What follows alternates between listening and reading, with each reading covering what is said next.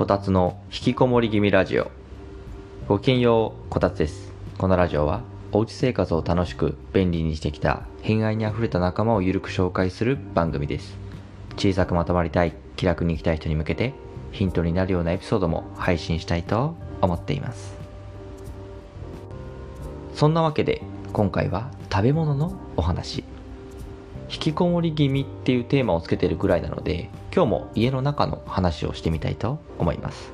その中でも今回は食べ物いわゆる自炊にまつわるそんなお話です。目玉焼きって奥深くないですか？いきなり何の話って感じなんですけど同じ目玉焼きなのにまずみんな焼き方が違うんですよ。片面焼き両面焼きまずそこで分かれるんですね。でその後何をかけて食べるのか。そのかけるものまでも違うんですよね。皆さんは目玉焼きをどう食べてますか？知りたいのでこれちょっと個人的に知りたいんですよ。個人的に知りたいのであの概要欄にあるこのお便りの部分でもいいですし、えっと、私の Twitter でもいいのでぜひ教えてください。今回は参考までに私が普段食べてる目玉焼きについても一緒にお話しします。今回のテーマは目玉焼きの食べ方は奥が深い。そんなテーマでお話ししていきたいと思います。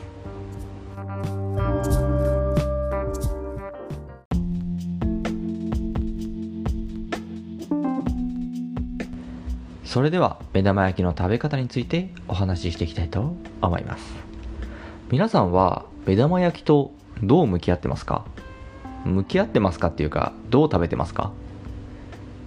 目玉焼きって人によって食べ方が全然違いますよね。千差万別って感じです。今回なんでそんな話をしようかと思ったかっていうきっかけなんですけど目玉焼きの焼き方って結構いろいろあるなーっていうふうに思ったんですね。でそれを友人に話したらめっちゃバカにされたんですよ。これはちょっと後から話すんですけど私の目玉焼きの食べ方はその人的には、まあ、友人的にはあまり納得されないような食べ方だったらしいんですね。だからちょっと気になって目玉焼きの話をしてみたいなと思ったんです。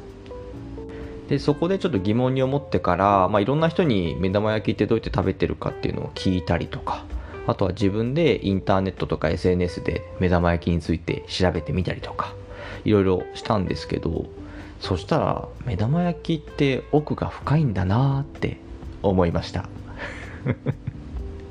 まずあの目玉焼きの私の調査結果ですね。調査結果についてお話ししてみたいと思います。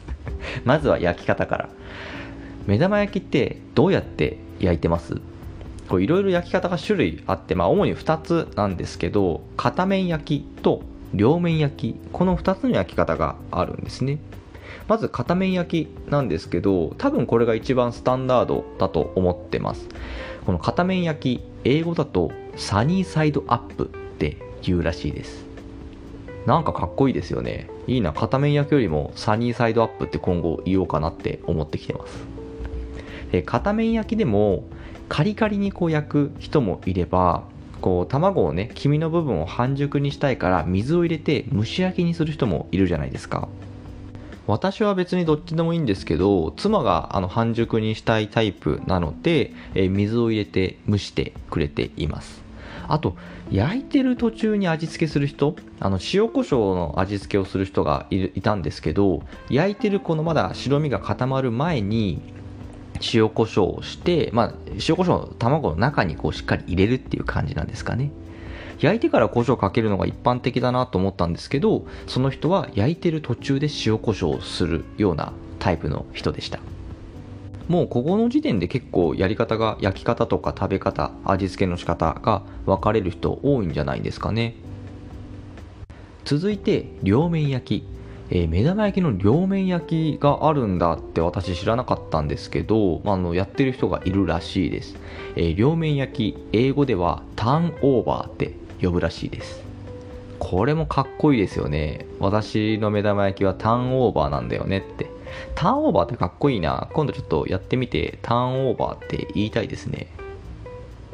これはまあ表面裏面っていうのかな。まあ、あの両面がしっかり焼かれてるので黄身は硬くなるらしいんですよね。でもそもそも目玉焼きをこう両面焼くっていう発想が私にはなかったのでこれを初めて聞いた時にはびっくりしました。ただもう両面焼きが当たり前になってる人にとってはあの片面焼きというかなんで片方しか焼かないのっていう感じだったみたいでうんなんかもうこの焼き方の時点でもうその人の当たり前まあいわゆる家族家庭のやり方ですよね。そういうのが垣間見えてもう面白かったです。まあ焼き方に関するまあ、調査結果はここまでにして何をかけるかっていう問題もありますよね。多分ここが、まあ、一般的に一般的って言っていいのかな？この目玉焼きの話題。一般的に何をかけるかっていうところが話題に上がりやすいと思います、えー、考えられるのはまあ醤油ソースあとはさっき言った塩コショウ。マヨネーズかける人もいますねあとケチャップ皆さんは何をかけてますか？私もともと醤油で目玉焼きを食べていたんですけど今は断然ケチャップなんですよねここからちょっと私の普段の目玉焼きの食べ方の話になるんですけどあの私えっと、ご飯と目玉焼きを別の皿に分けるってことはしないんですよね。だいたい一つのお皿というか、ご飯の上に目玉焼きを乗せています。で、そこにケチャップをかけるんですね。でできればそこにソーセージもつけたいです。焼いたソーセージですね。これなんでかっていうと得するからなんですよ。ご飯の上に目玉焼きを乗せてソーセージも合わせる。で具材的にはこれほぼオムライスじゃないですか。私はそう思ってるんですよね。あのだってご飯卵でまあソーセージが肉。で上にケチャップ。確かに玉ねぎはないんですけど内容ってほぼオムライスと同じじゃないですか。わかります？これ。具材もいわゆるお皿に盛る順番的なものも大体オムライスと同じなんで、まあ、卵を溶いて、まあ、ご飯をくるむかくるまないかだけの違いなんで実質これオムライスだと思ってるんですよ私は私はいつもこれをオムライスを食べてる気になって得してると毎回思っています。だってオムライスを作る労力かけずにオムライスとほぼ同じものを食べてるんですからね。ちなみにこの話を友人にしたらめちゃくちゃバカにされました。今のところ誰にも共感してもらえてないのでもし同じ食べ方をしている人がいればあのぜひぜひお便り Twitter で教えてください。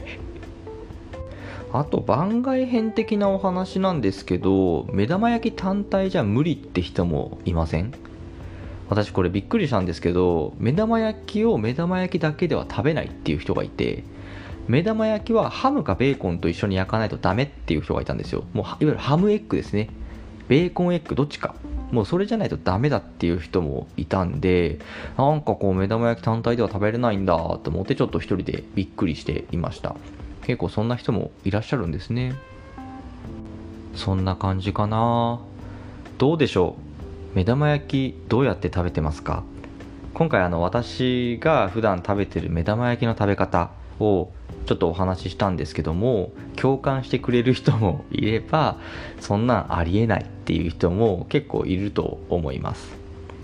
こう目玉焼きの食べ方を調べてみると本当にいろいろありすぎたんですよね。家庭によって全然違うし人によっても違うしかけるものから焼き方からも何から何まで同じ人ってあんまりいないんだなって思いました。中にはそう目玉焼きに紅生姜をかけて食べたいっていう人もいたんですよね。なんかこれ調べていくうちにカレーと同じだなって思いました。カレーも各家庭によって食べ方が違うじゃないですか。こうご飯の上にこうハーフで分ける人もいればご飯の上米の上にかける家庭もあるし、えー、シーフードカレーが標準っていう人もいれば野菜カレーもしくはもう肉いわゆるキーマカレーみたいな感じじゃないと嫌だっていう家庭まあなってる家庭もあったりするのでもうほんとこの目玉焼きっていうのはその各家庭の色味っていうのが出るんだなって思いました。人の数だけ目玉焼きがあると言っても過言ではないかもしれないですね。すいません。自分で言ってて何言ってるか分かんなかったです。改めて紹介するんですけど私の目玉焼きの食べ方は片面焼き。つまりサニーサイドアップで水を入れた蒸し焼きです。それをオムライス式にして食べています。ぜひぜひぜひあなたの目玉焼きの食べ方も教えてください。お便り Twitter でお待ちしています。ということで今回はこの辺でまたお会いできるのを楽しみにしています。お伝えはこたつでした。したっけねー。